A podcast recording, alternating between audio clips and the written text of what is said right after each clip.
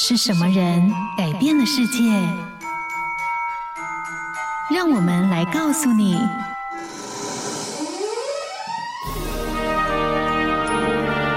改变世界的一百个人。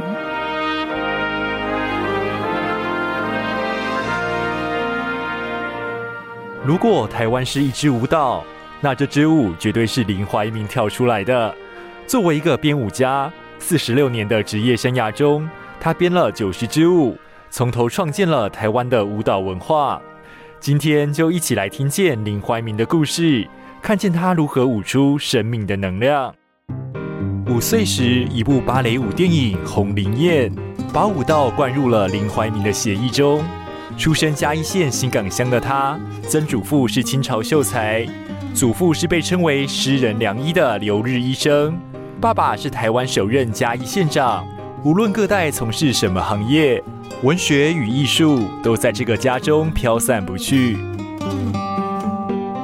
初中时，林怀民喜欢看小说，也试着投稿到《联合报》副刊，最后拿着三十多块的稿费，上了生平第一次的舞蹈课。不过他说，当时喜欢跳舞的人几乎都不敢说，因为台湾没有这种行业。后续高中三年里，他既勤于写作，持续地写着小说。一九六九年，当完兵的林怀民出版了小说《蝉》，轰动一时，奠定了林怀民在文坛的地位。他也因而拿到奖学金，前往美国研读小说创作。当时林怀民就读的大学要求，除了文学之外，必须接触其他的艺术，舞蹈当然就成了他的不二之选。一九七二年。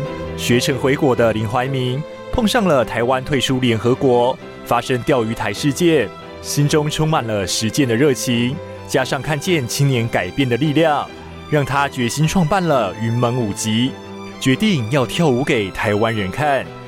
这是台湾第一个职业舞团，也是华人社会第一个现代舞团。被英国《泰晤士报》誉为世界最重要编舞家之一的林怀民获奖无数。包括法国艺术与文学骑士勋章，还有现代舞诺贝尔奖美誉的美国舞蹈终身成就奖等等。他说：“他觉得自己不只是在经营一个舞团，而是台湾文化生活的奠基工作。